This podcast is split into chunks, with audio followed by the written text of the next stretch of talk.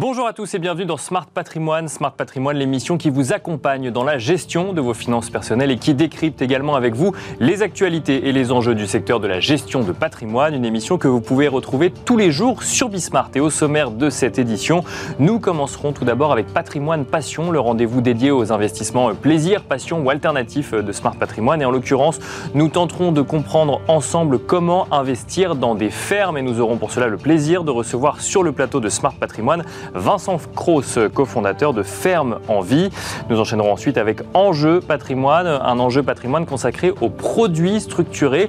Comment prendre en compte les produits structurés dans sa stratégie patrimoniale et surtout quelle appétence pour ces produits structurés de la part des épargnants depuis le début de l'année?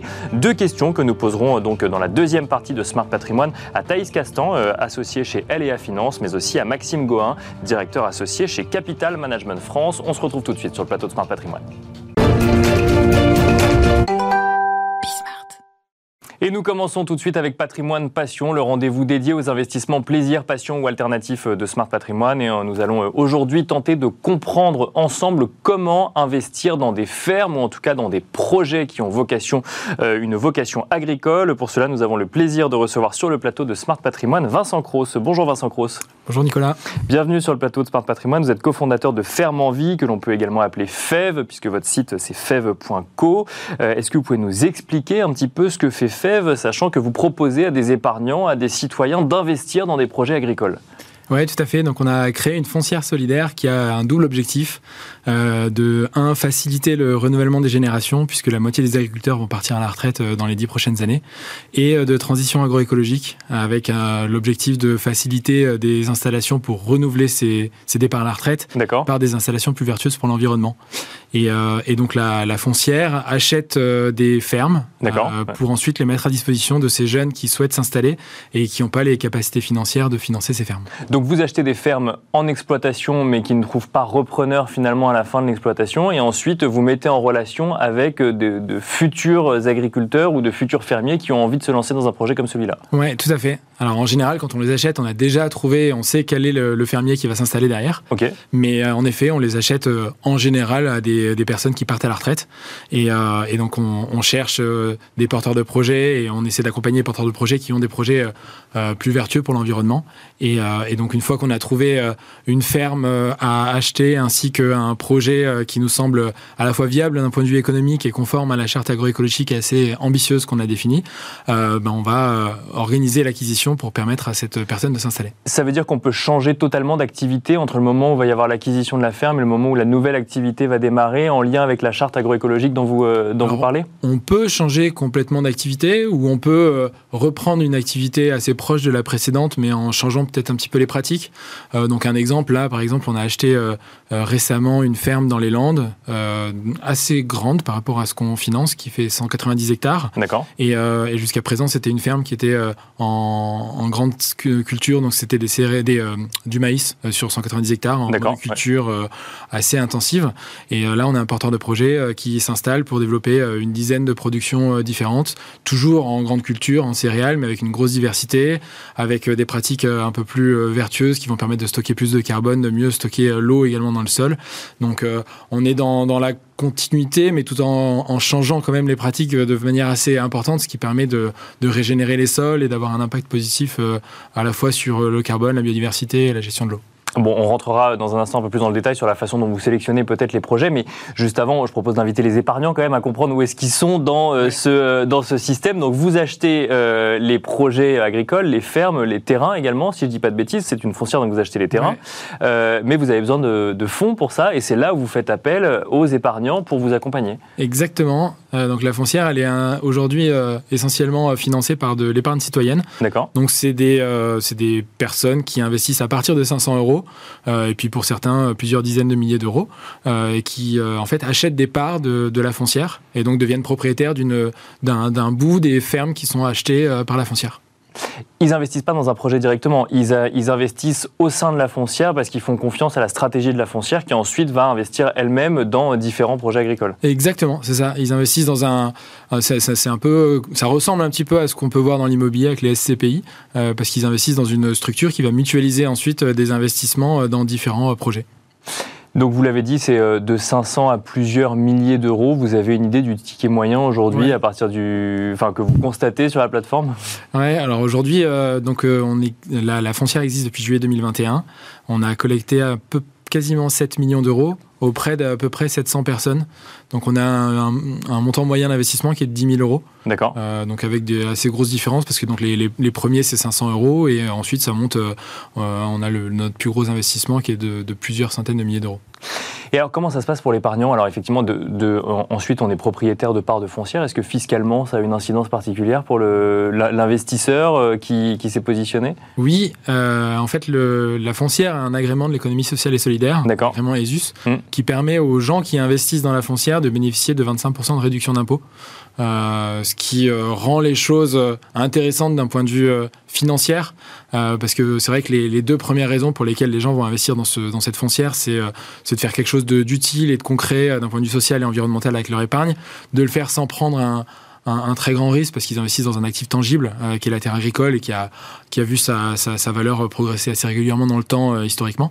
Parce qu'on investit dans la terre, on n'investit pas dans le projet de l'agriculteur, on investit dans la terre pour le coup. Ouais, on investit dans le foncier. Donc le foncier, c'est la terre et un peu des bâtiments. Mhm. Euh, mais aujourd'hui, dans la, la, valeur de ce, de ce que détient la foncière, c'est 80% de terre et 20% de bâtiments. D'accord. mais c'est vrai qu'on n'achète pas tout ce qui est matériel, équipement, qui eux sont financés directement par l'agriculteur. Je pose la question parce qu'effectivement, quand on voit que vous achetez des, euh, donc du foncier, mais euh, parce qu'il euh, il y a effectivement manque de repreneurs sur un projet particulier, vous allez sélectionner un futur repreneur. Si son activité ne marche pas pour une raison X ou Y, est-ce que ça a un impact sur le rendement potentiel pour l'investisseur ou il suffit de mettre quelqu'un d'autre à la place et d'espérer que ça reparte?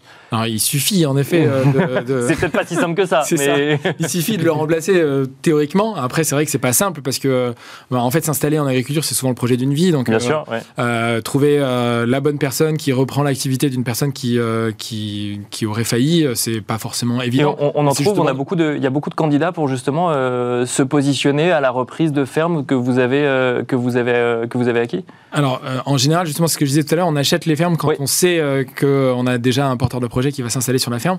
Donc aujourd'hui, on n'a pas encore eu de, défaillance et donc de, remplacement à faire, et, mais ça arrivera. Et, et, en effet, il y a beaucoup de, gens qui cherchent à s'installer aujourd'hui. Alors, pas assez pour combler les départs à la retraite qui sont trop nombreux par, rapport aux gens qui s'installent aujourd'hui.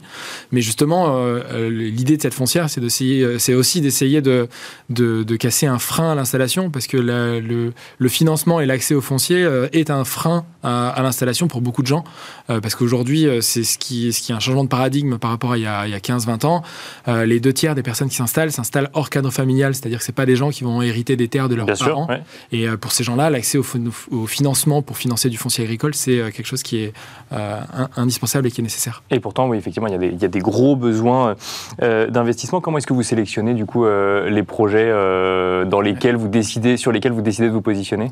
En fait, on fait une analyse à la fois sur la viabilité économique du, du, projet et en particulier en regardant l'expérience de la personne, en essayant de, de voir si son projet nous semble viable, viable d'un point de vue économique sur le long terme. Et on vérifie qu'il est conforme à une charte agroécologique assez ambitieuse qu'on a définie.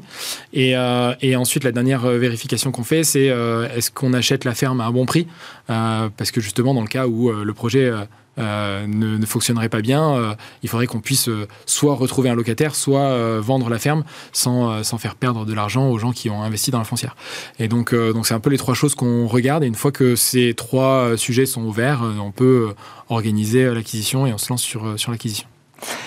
Une question plus côté euh, investisseur euh, ou, épargnant. Alors effectivement, euh, on a évoqué les montants. Est-ce que vous avez une idée de la durée de détention peut-être obligatoire dans un premier temps côté, côté investisseur ou moyenne tout simplement que vous constatez vis-à-vis des, investisseurs? Alors, d'un point de vue statutaire, les parts sont inaliénables pendant trois ans. D'accord. Les gens sont tenus de rester pendant minimum trois ans. Et après, la réduction d'impôt dont peuvent bénéficier les particuliers est liée à une détention des titres de sept ans minimum. D'accord. Donc, les, c'est plutôt un investissement long terme et euh, l'objectif, c'est plutôt de rester au moins 7 ans euh, dans ce genre d'investissement. Euh, donc là, la, foncière ayant moins de deux ans, pour l'instant, il n'y a pas encore eu. Les gens ne sont pas partis, oui, c'est ça. Mais, mais on sait que sur ce genre de projet, en général, il y a la moitié des, des, personnes qui ont investi qui vont désinvestir au bout de sept ans, ou réinvestir ou réinvestir dans autre chose, et puis la moitié qui reste encore plus long terme. Est-ce qu'on investit dans ce type de projet lorsqu'on est à la recherche d'un rendement particulier? Est-ce qu'il y a un rendement proposé euh, quand on investit dans la foncière fève? Alors, euh, le, rendement est relativement limité parce que les, locations sur de, l'agricole sont, sont à des, des, des, prix un petit peu assez faibles. D'accord. Euh, malgré tout, ce qu'on vise sur la revalorisation de la part annuelle, c'est du 2 à 3% par an en moyenne. donc, c'est c'est pas très élevé mais le, rendement euh, total doit se regarder avec la réduction d'impôt. Et quand on prend en compte la réduction d'impôt, on arrive sur des euh, taux de rendement qui sont assez intéressants. Euh, on, on, dépasse les 5% après imposition. Alors, vous nous avez évoqué l'agrément ESUS. Hein. je rappelle que vous êtes également labellisé par Finansol. Tout à fait. dernier, dernier mot sur le risque. Alors, vous l'avez rapidement évoqué. Est-ce qu'il y a des risques quand même à avoir en tête lorsqu'on est investisseur et qu'on veut investir dans FEV ou dans, dans des fermes via une foncière? Bah, le, risque, il est 100% corrélé au, au marché euh, des terres agricoles, euh, qui historiquement est assez peu volatile et qui a progressé assez régulièrement dans le temps. Euh, maintenant, il y a aussi un risque sur le fait, on en parlait tout à l'heure, de, ne pas avoir de locataires et donc de ne pas avoir de paiement de loyer pendant un certain temps, ce qui pourrait diminuer le, rendement potentiellement. Et, justement, c'est là notre rôle de bien choisir les, les porteurs de projets qui vont s'installer et de les accompagner, ce qu'on fait également pour essayer de les aider à viabiliser leur projet et faire en sorte que leur projet euh, euh, perdure dans le temps et, euh, ne, ne s'arrête pas au bout de quelques années. Il y a un accompagnement de votre part à la suite du projet une fois que le projet est lancé ou, ou peut-être d'autres structures? Alors, on, demande à ce que les porteurs de projets soient accompagnés d'un point de vue technique par des, des, structures qui ont l'habitude de faire ça et qui sont tout à fait compétentes. Et nous, on essaie de les accompagner sur des sujets un petit peu, un peu plus macro. On essaie de les, les, les faire réfléchir à, à, la diversification de leur exploitation, à la transformation éventuelle de, de leur production pour essayer de créer plus de valeur et euh, à des sujets comme l'agritourisme ou, ou euh, l'énergie, euh, des projets d'énergie solaire sur, sur les toitures par exemple, ce, genre de choses. Pour diversifier l'activité ou en tout cas réduire les, les, les charges liées à une exploitation agricole, j'imagine. Exactement. Merci beaucoup Vincent Cross d'être venu sur le plateau de Smart Patrimoine. Je rappelle que vous êtes cofondateur de Ferme en Vie. Merci beaucoup. Merci. Et quant à nous, on se retrouve tout de suite dans Enjeu Patrimoine. Et nous enchaînons à présent avec Enjeu patrimoine. Nous allons tenter de comprendre ensemble quelle est l'appétence des épargnants ou des investisseurs vis-à-vis des produits structurés depuis le début de l'année. Puis nous tenterons de comprendre ensemble également comment prendre en compte les produits structurés dans sa stratégie patrimoniale. Pour en parler, nous avons le plaisir d'avoir deux experts du sujet sur notre plateau. Nous avons le plaisir d'accueillir tout d'abord Thaïs Castan. Bonjour Thaïs Castan. Bonjour Nicolas. Bienvenue sur le plateau de Smart Patrimoine. Vous êtes associé chez LEA Finance. Nous avons le plaisir d'accueillir également Maxime Goin. Bonjour Maxime Goin. Bonjour Nicolas. Bienvenue également. Vous êtes directeur associé chez Capital Management France. Première question pour vous, Thaïs Castan. Les produits structurés, euh, ça fait un bout de temps qu'on en parle dans cette émission. On en a beaucoup entendu parler euh, via un certain nombre de CGP lorsque la remontée des taux euh, obligataires a permis de proposer des produits structurés à capital garanti. On en a notamment beaucoup parlé en janvier-février. Nous sommes à présent en mai. Est-ce que vous constatez que depuis le nouveau paradigme des taux proposés par la Fed et la BCE, euh, il y a plus de produits structurés, plus de demandes vis-à-vis des produits structurés dans votre bureau quand vous échangez avec des épargnants. Oui, alors tout à fait. Et, euh, c'est vrai que euh, nos clients nous en parlent de plus en plus. Je dirais que chez Alia Finance, c'est un sujet euh, d'actualité parce que l'enjeu de nos clients sont déjà bah, la préparation de la retraite, qui est en plus un sujet d'actualité. Et puis il y a aussi le sujet de l'inflation, de l'augmentation des prix, lié notamment à l'augmentation des taux d'intérêt. Bien sûr. Et donc voilà, le sujet et l'enjeu pour nous au sein du cabinet, c'est de trouver des placements qui permettent de générer une rentabilité tout en maîtrisant euh, les risques et les produits structurés aujourd'hui répondent bien. Alors, produits structurés en lien avec la retraite, c'est vrai que c'est pas un lien que, que j'entends souvent. Donc, ça peut aller jusque-là parce que généralement, on est sur des durées très longues quand on veut préparer sa retraite. Pour autant, les produits structurés peuvent s'inscrire dans une démarche comme celle-là?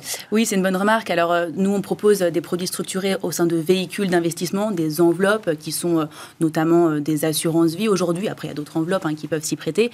Mais voilà, nos clients investissent au sein d'un contrat d'assurance vie, une épargne, et on peut y loger effectivement des produits structurés structurés. D'accord. Parmi d'autres produits, effectivement, on va chercher effectivement une poche de produits structurés. Pour diversifier et, justement pour pouvoir investir son épargne sur des différents véhicules. Et comme vous l'avez dit, le contexte aujourd'hui s'y prête beaucoup sur les produits structurés. Est-ce que pour autant on peut parler d'une accélération sur les 6, mettons 8 derniers mois en matière de produits structurés, de demande de produits structurés ou c'est trop tôt pour le dire? Non, c'est totalement vrai. D'accord, oui. totalement vrai, on le remarque. Euh, on, le remarque parce que nos clients sont de plus en plus avertis aussi euh, et informés. Et, euh, donc, voilà, ce qu'ils souhaitent, c'est comprendre dans quoi ils investissent. c'est voilà, avoir des produits qui soient plus intéressants que l'épargne court terme proposée notamment en banque, voilà, tout en maîtrisant le risque. Maxime Goin, euh, donc vous êtes directeur associé chez Capital Management France, dont l'une des activités est justement de concevoir des produits structurés. Est-ce que vous constatez que vous avez plus de demandes depuis quelques mois, euh, maintenant qu'on en parle peut-être un petit peu plus, et que euh, se rend compte que ce sont des produits parmi d'autres produits qui peuvent permettre de placer une partie de son épargne dans le contexte actuel? C'est vrai qu'on ne va pas se plaindre. Chaque année est un peu un, record chaque année bat les, les collectes les, années précédentes sur les produits structurés, donc on va pas se plaindre. Donc ça monte en puissance année après année finalement ces produits. D'accord. Euh, tout à fait, il y a de plus en plus d'appétence pour les épargnants, les conseillers en gestion de patrimoine maîtrisent de plus en plus également cette classe d'actifs. Donc on voit de plus en plus de collectes également, surtout que depuis quelques mois on a, on a euh, l'essor d'une nouvelle catégorie de produits structurés qui sont à capital garanti, Bien sûr. grâce aux remontées de taux. Et donc ça permet de pouvoir proposer de nouvelles solutions et d'adresser également de nouveaux types de clients, notamment les trésoreries d'entreprise. On le rappelle très rapidement, euh, et euh, coupez-moi si, euh, si je dis une bêtise, un produit structuré, c'est donc un produit qui intègre différents mécanismes, un mécanisme obligataire et des mécanismes ensuite d'option sur titre, et avec la remontée des taux et donc les rendements proposés par les obligations notamment d'État, on peut proposer à présent du rendement avec un produit structuré et, des, et en même temps un capital garanti. C'est exactement ça. D'accord. Un produit structuré, c'est avant tout une obligation. Et donc, plus les taux montent, moins le coût de l'obligation finalement est cher. Ça permet de pouvoir proposer des, niveaux de rendement pour les investisseurs qui sont beaucoup plus attractifs et de pouvoir proposer des, solutions du coup euh, qui sont plus intéressantes. Et alors, quand on a effectivement des produits structurés à capital garanti, est-ce que ça euh, débloque peut-être l'envie de se lancer dans les produits structurés vis-à-vis d'un certain nombre ou de conseillers en gestion de patrimoine qui vous appellent en disant bah, là j'ai envie d'essayer, ou même d'épargnants qui disent bah, allez pourquoi pas dans le contexte actuel euh, aller vers ces produits que je comprenais peut-être encore un petit peu moins il y a quelques mois. Bah, c'est vrai que pour ceux qui ne connaissent pas, ça limite du coup de fait le risque et ça donne beaucoup plus de confiance dans le placement et ça permet d'être finalement un premier pas pour aller sur cette classe d'actifs, bien sûr, aller sur des produits qui peuvent être potentiellement plus complexes ou plus risqués quand on maîtrise bien finalement les différentes caractéristiques. Et ça permet notamment d'adresser, comme je disais, les trésoreries d'entreprise qui, par définition, veulent protéger tout, tout, cet argent qui finalement a été réalisé euh, par, euh, voilà, par un chiffre d'affaires, par bien un sûr, oui, bien sûr. Et donc d'avoir des solutions qui permettent de protéger le capital et d'avoir un rendement dans un contexte d'inflation où finalement l'argent euh, se détériore, se dégrade et finalement il faut pouvoir proposer du rendement à ses investisseurs. Oui, on imagine mal un directeur ou une directrice financière ou financière effectivement jouer avec la trésorerie euh, d'entreprise. Est-ce que pour autant, depuis quelques mois, avec, avec ces produits euh, structurés à capital garanti, vous constatez quoi, une augmentation des volumes sur les trésoreries d'entreprise qui concernent les produits structurés? Tout à fait, tout à fait. Beaucoup de produits du coup capital garanti sur une maturité plutôt courte. Vous savez qu'un investisseur qui va potentiellement préparer sa retraite va pouvoir placer son épargne à 8 ans, 10 ans. Bien sûr. Alors qu'une trésorerie d'entreprise, en général, on va regarder. sur du très court terme, plus court terme. Alors on ne va pas être sur la trésorerie véritablement euh, euh, liquide. Hein. On va être sur la trésorerie stable d'entreprise, sur des placements 1, 2, 3, voire 5 ans. Rarement au-dessus, même si on peut également, en fonction des, des catégories, en fonction de l'appétence des clients. Thaïs Castan, euh, sur ce sujet, euh, alors d'abord produit structuré à capital garanti, est-ce que vous constatez, vous, que ça débloque peut-être euh, l'envie chez certains épargnants d'aller tenter effectivement en se disant, bah tiens, effectivement, vu que mon capital est garanti, pourquoi ne pas aller sur des produits que j'ai peut-être un petit peu plus de mal à appréhender ou que je n'avais pas forcément appréhendé au premier abord? Absolument, absolument. C'est vrai que nos clients ont plutôt tendance à vouloir donc sécuriser leur épargne. C'est le paradoxe entre voilà, ne, ne pas, pas vouloir perdre de l'argent tout en générant de la rentabilité. Bien sûr. Et euh, c'est vrai que depuis les 10, voire 15 dernières années, les fonds euros se positionnaient euh, assez mal parce que bah, justement, euh, voilà, les obligations rémunéraient peu. Donc on voit que la rentabilité des fonds en euros s'est assez. Et pour autant, ils souhaitent investir leur argent sur des fonds plutôt patrimoniaux. Donc patrimoniaux, c'est des fonds globalement qui tournent aux alentours de 5% par an, Bien sûr, à peu près. et, bah, et aujourd'hui, les produits structurés y répondent. Alors c'est vrai que nous, on propose propose la catégorie des autocalls sur les produits structurés. Donc, on peut peut-être définir hein, pour ceux qui, découvrent peut-être ce que c'est qu'un autocall. Oui, bah, en fait, c'est par remboursement anticipé. Ça veut dire que ça améliore la liquidité. Et puis, n'hésitez pas à compléter, Maxime. ça voilà, améliore la liquidité du produit face à l'investisseur. Mhm. Et, et, donc, voilà, nous, on propose cette catégorie essentiellement de, de produits structurés et avec des garanties en capital, effectivement, entre 50 à. Euh, enfin, des, euh, barrières de protection en capital de 50 à 100% en fonction du produit qui est proposé, du sous-jacent. Vous, avez une idée de la proportion de produits structurés à capital garanti qui est proposée par rapport, euh, dans une stratégie patrimoniale au sens large, par rapport à d'autres produits structurés, peut-être un peu plus risqués, ou en tout cas qui ne proposent pas le capital garanti? Alors, euh, de, manière générale, nous, ce que nous préconisons à nos clients au sein du cabinet, c'est une diversification hein, de, leur, épargne. Donc, typiquement, au sein d'un véhicule comme une assurance vie, on va avoir euh, une cote-part dédiée donc, euh, à des produits structurés avec une protection euh, en capital de, de, 50 à 100% mais je dirais qu'on est à peu près en fonction du profil du client, de ses attentes et de son horizon d'investissement, on peut aller entre euh, un tiers, voire euh, deux tiers de, capital garanti. Ça dépend réellement de l'attente du, du client. Au-delà donc du mécanisme hein, de, garantie du capital sur certains produits structurés, pas sur tous, hein, précisons-le, mais là effectivement on a décidé de s'intéresser à cela.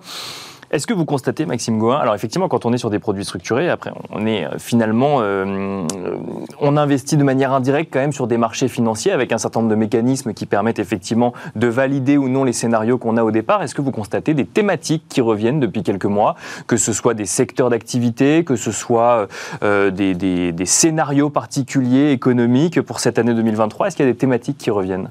Alors, il y a une thématique qui a été fortement plébiscité en ce début d'année, c'est les bancaires. D'accord. Il y a eu énormément de secousses sur, euh, sur ce secteur d'activité en ce début d'année avec euh, la faillite de SVB et la quasi-faillite de Crédit Suisse. D'accord. Du coup, il y a eu des points d'entrée intéressants, beaucoup de volatilité, donc des conditions euh, beaucoup plus attractives pour monter des produits structurés. C'est vrai que les, les, conseillers, les investisseurs qui sont les plus à même de saisir ce type d'opportunités ont foncé. Parce que quand, il y a de la volatilité, ça veut dire que mécaniquement, euh, c'est une opportunité pour investir en produits structurés, ou en tout cas, il y a des points d'entrée? Oui, tout à fait. En fait, quand il y a de la volatilité, les, les composantes du produit vont être plus intéressantes en termes de pricing. D'accord. C'est la volatilité, comme les taux sont une des matières premières du produit structuré, et en fonction du produit, plus il y a de volatilité, meilleures seront les conditions. Donc, meilleur sera le coupon. Il passera par exemple de 7% à 8%. La protection pourrait être également potentiellement plus importante. Donc, vous savez que ces périodes sont également pour nous des périodes d'opportunité. Voilà, quand il y a de la volatilité, quand il y a des points d'entrée intéressants, c'est vrai que c'est là où potentiellement euh, il, faut, il faut y aller. Même si sur les produits structurés, on, on, a de la chance, en fait, tous les points d'entrée sont intéressants. Et en fait, ce qui va compter, c'est quel produit structuré on met en face d'un contexte de marché et, d'un scénario. C'est avec, avec des niveaux qui sont actuellement va dire plutôt élevé. Hein. Le 40 a, dépassé ses sommets. Est-ce qu'il faut aller plutôt sur des produits qui vont continuer à jouer la hausse ou est-ce qu'on ne peut pas plutôt travailler sur des produits qui permettent également d'anticiper une baisse éventuelle du marché? Justement, euh, quand on a euh, un CAC 40 effectivement euh, qui dépasse ses sommets, ses sommets il l'a fait plusieurs fois effectivement sur, sur les dernières semaines. Est-ce que est-ce que justement on peut entendre cette idée euh, que euh, c'est trop haut pour se positionner sur les marchés financiers et c'est trop haut pour se positionner en produits structurés sur les marchés financiers? Difficile de dire si c'est trop, hein. je pense qu'on n'a pas de boule de cristal. Bien sûr. On tous que les marchés vont continuer à monter. Mais qu'est-ce qui se passe si finalement ça, baisse? Si on a euh, une période de secousse avec les tensions qu'on a actuellement, les craintes d'inflation, de récession, les entreprises qui sont prises à la gorge entre les taux d'intérêt qui augmentent et les coûts, de, qui, les coûts qui augmentent également pour elles de matières premières, d'électricité, avec cette inflation galopante. Qu'est-ce qu'on fait dans ce contexte-là? Est-ce qu'on laisse l'épargne des clients sur des compte courant ou sur des livrets qui rapportent rien Ou est-ce qu'on les accompagne pour leur proposer des solutions qui leur permettent d'avoir du rendement dans ce contexte et de ne pas avoir leur, finalement leur épargne qui se détériore? On est capable avec les produits structurés justement de répondre à cette problématique en proposant déjà des produits, comme on le disait, à capital garanti ou avec de fortes protections. D'accord. On, se prémunit contre un certain niveau de baisse. Et le second point, c'est qu'on peut en plus délivrer du rendement à l'investisseur en fonction d'un certain niveau de, de baisse du sous-jacent. Par exemple, on pourrait très bien monter un produit sur l'action totale qui permet de délivrer un coupon de 7, 8%, par exemple, jusqu'à 20 ou 30% de baisse de l'action totale. Ça, c'est des choses qu'on est capable de faire sur les produits structurés. D'accord, effectivement. Donc, ce qu'il faut bien comprendre, effectivement, pour ceux qui découvriraient les produits structurés, c'est que ça n'est pas une montée linéaire, on ne va pas forcément attendre une montée linéaire du sous-jacent. Euh, finalement, en fait, on va jouer sur la volatilité de ce sous-jacent, quel que soit le niveau d'entrée. C'est un peu ça. On, peut avoir différents mécanismes qui permettent d'optimiser le couple rendement-risque pour le client.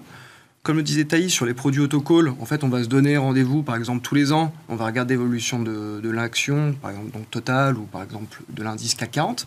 S'il a progressé, s'il est stable ou positif, on va donner un coupon qui va être multiplié par le nombre d'années écoulées depuis le départ. Bien sûr. Donc, si on a eu une année négative, mais que finalement, au bout de deux ans, on repasse positif, on n'a pas besoin forcément que le marché fasse plus 10 ou plus 20. Il suffit simplement que ça soit juste au niveau de référence ou au-dessus. Et on pourra délivrer, par exemple, deux coupons de 10 ou deux coupons de 8 en fonction du produit. On pourra également proposer des produits qui permettent de détacher des coupons, donc de distribuer du revenu jusqu'à un certain niveau de baisse. Et ça, c'est des solutions qui sont particulièrement adaptées si on a des anticipations baissières sur les marchés. Thaïs Castan, oui. Oui, c'est vrai que je souhaitais rebondir par rapport à ce que vous disiez. Euh, il y a un vieil adage euh, sur euh, les marchés qui, qui dit qu'il est toujours trop tard pour investir. C'est vrai, c'est vrai. Est-ce que j'aurais dû investir avant, maintenant, demain En fait, l'idée, c'est de faire quelque chose et de faire quelque chose aujourd'hui.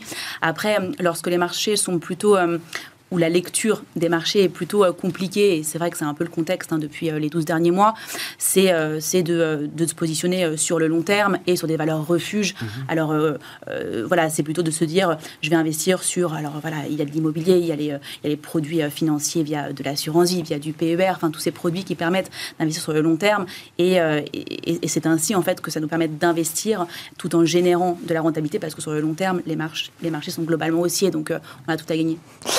Euh, Thaïs Castan, euh, quand on parle de produits structurés, on est euh, dans une stratégie patrimoniale globale. On est quoi sur la poche, sur une poche risquée quand même pour l'investisseur qui prend cette décision?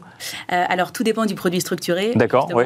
parce qu'on parlait voilà de produits structurés en, capital garanti, on parlait de barrières de protection en capital. Donc c'est vrai que peut-être que pour les, les, auditeurs, c'est pas forcément simple Bien sûr, distinction. Mais en tout cas, voilà, sur un produit structuré en, en garantie en capital, on l'assimilerait plus ou moins euh, à, un fonds euh, très sécurisé, voire euh, en remplacement d'un fonds en euros éventuellement. Donc voilà, ça, ça fait partie vraiment de la poche sécurisée de l'allocation. En revanche, sur les produits structurés un peu plus dynamiques, avec une, une, barrière de protection entre voilà 50, 60, 70%. Là, il s'agirait de l'allocation euh, équilibrée euh, du, euh, du, de l'épargnant et donc ça ferait partie des placements financiers pour en parler. Donc ce sera voilà, jamais 100% de la poche d'investissement parce que de manière générale, on préfère diversifier les typologies d'actifs. Si, je comprends bien, et on finira avec vous, Maxime Gouin, quand on parle de produits structurés, derrière ce terme générique, on peut trouver plusieurs stratégies différentes en fonction de son aversion au risque euh, ou de ses scénarios de marché. Ça, on peut avoir autant de produits structurés que de clients que d'investisseurs. Il y a des millions de possibilités. On peut avoir des produits structurés qui sont SRI 1, donc le plus bas niveau en termes de, de risque, comme des produits qui sont plus alternatifs à type action, D'accord. dire avec des, niveaux potentiellement euh, très bas de protection et voire même des effets de levier. Donc on va vraiment pouvoir concevoir des structurés, des produits donc sur mesure en fonction du profil de risque de l'investisseur.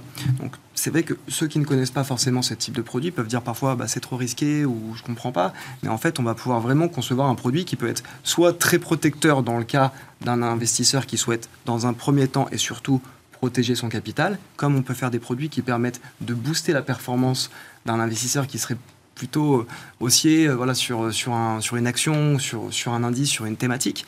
On peut vraiment faire les deux et on peut faire des produits qui peuvent être très simples comme des produits qui sont beaucoup plus complexes en apportant beaucoup plus de mécanismes là, vraiment, on laisse le choix à nos partenaires et à nos clients de, déterminer leur, euh, leur stratégie. on est là pour les accompagner. Et on finira là-dessus. Merci beaucoup, Maxime Goin, de nous avoir accompagnés sur le plateau de Smart Patrimoine. Merci également, Thaïs Castan, d'avoir été avec nous. Merci, à vous de nous avoir suivis et je vous dis à très vite sur Bismart.